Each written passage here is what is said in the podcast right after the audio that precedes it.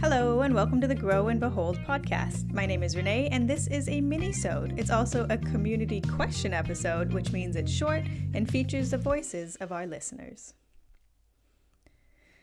This is our second community question episode, and I'm so excited about it. Most episodes involve a long form interview with a woman in business where we chat about their story and the ups and downs and the insides outs of being a business owner. This one's a bit different because community question episodes are made up of voice notes submitted by you, the listeners. I asked you to share the best and worst parts of being a business owner, and a huge thank you to everybody who submitted a voice note and participated in the episode.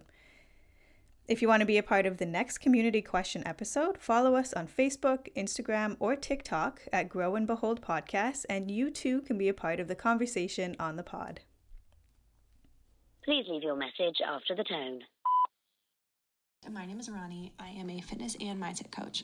And I would say the hardest part of being a business owner is the ups and downs, the uncertainty, and just learning to believe in yourself a little more each day, no matter what's happening, right? No matter what your business is doing that day, no matter what anybody else says or does, and just being able to grow that skill set.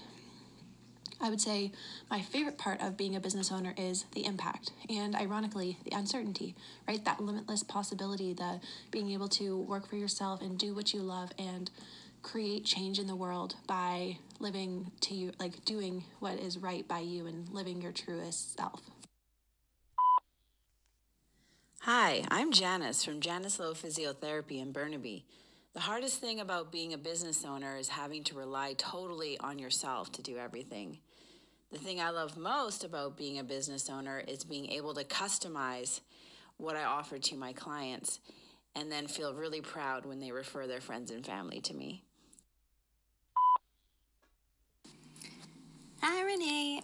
So, I'm just starting out a business. It's called Endeavor Administration.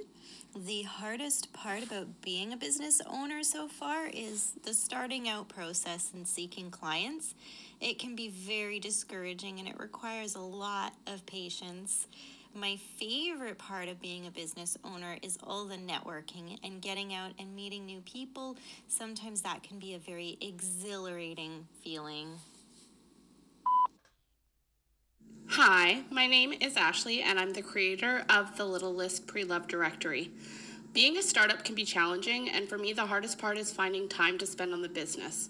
Between work, family, and everyday tasks, there's a limited amount of time left over to build my business, and endless tasks to be completed, and of course, only one person to do them all.